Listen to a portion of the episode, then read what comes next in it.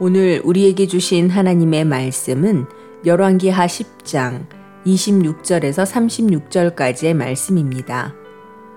바알의 신당 있는 성으로 가서 바알의 신당에서 목상들을 가져다가 불사르고 바알의 목상을 헐며 바알의 신당을 헐어서 변소를 만들었더니 오늘까지 이르니라. 예후가 이와 같이 이스라엘 중에서 바알을 멸하였으나 이스라엘에게 범죄하게 한 느밧의 아들 여로보암의 죄, 곧 베델과 단에 있는 금송아지를 섬기는 죄에서는 떠나지 아니하였더라. 여호와께서 예후에게 이르시되 내가 나보기에 정직한 일을 행하되 잘 행하여 내 마음에 있는 대로 아합 집에 다 행하였은즉 내 자손이 이스라엘 왕위를 이어 사대를 지내리라 하시니라. 그러나 예후가 전심으로 이스라엘 하나님 여호와의 율법을 지켜 행하지 아니하며 여로보암이 이스라엘에게 범하게 한 그 죄에서 떠나지 아니하였더라.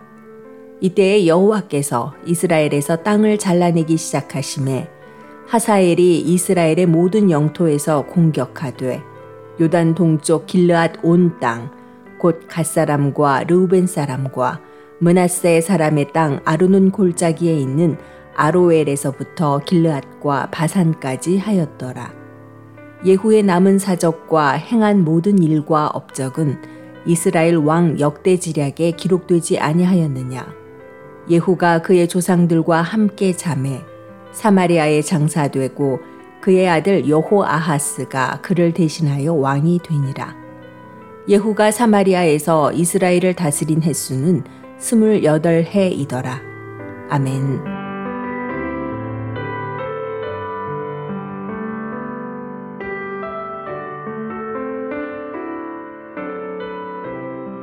안녕하세요. 수요 묵상의 시간입니다. 하나님은 오래 참으십니다. 우리도 하나님의 성품을 따라 오래 참으며 살아야 합니다. 오래 참는 것은 갈라디아서 5장에서 성령의 아홉 가지 열매 중 하나로 기록되어 있습니다. 하나님께서 언제까지 참으실까요? 혹시 영원히 참으실까요? 북이스라엘의 아합 왕은 우상 숭배하는 왕이었습니다. 시돈의 이세벨을 아내로 맞이했고 이세벨은 바알 제사장의 딸이었습니다.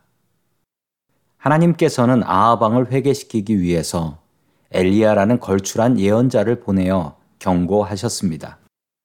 그러나 아합 왕은 하나님의 경고를 무시했습니다. 하나님의 경고는 무시할 수 있습니다. 그러나 이후에 무시무시한 일이 벌어지게 됩니다. 하나님은 오래 참으십니다. 아합이 회개할 수 있는 충분한 시간을 주셨습니다. 아합 왕이 통치하던 22년 동안 하나님께서는 참아 주셨습니다. 그의 아들 여호람 때에 하나님께서는 심판을 하셨지요. 먼저 하나님께서는 군대 장관인 예후를 왕으로 세우셨습니다. 예후는 이세벨을 처형했지요. 예후는 바알 선지자들을 불러 모았습니다. 자신이 바알 숭배를 더 잘할 수 있다고 그들에게 속였고 한자리에 모인 바알 선지자들을 모두 처형했습니다. 예후의 쿠테타는 아주 잔인했습니다. 그러나 그것은 예후의 뜻이 아니었고 오래 참으셨던 하나님의 분노였습니다. 하나님께서는 아합과 여호람에게 충분한 경고와 시간을 주셨습니다. 그러나 그들은 회개하지 않았습니다. 그들은 하나님의 오래 참으심을 오히려 이용했습니다. 하나님께서는 오래 참으십니다. 우리가 죄를 지었다고 해서 바로 하늘에서 벌을 내리지 않으십니다. 그래서 우리는 오해합니다. 하나님께서 영원히 참으시는 줄로 오해합니다.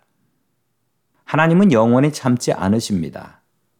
언젠가 심판의 날에 하나님께서는 죄를 그냥 넘어가지 않으십니다. 우리에게 삶이라는 기회가 있을 때 회개하십시오. 죽은 사람은 회개할 수 없습니다. 우리는 하나님의 자비하심 덕분에 살 수 있습니다. 그 자비하심에 감사하십시오. 그러나 그 자비를 이용하지는 마십시오. 하나님의 심판은 너무나 두렵기 때문입니다. 삶의 기회가 있을 때 우리의 죄를 회개하고 하나님을 가까이 할 수 있기를 주의 이름으로 축원합니다.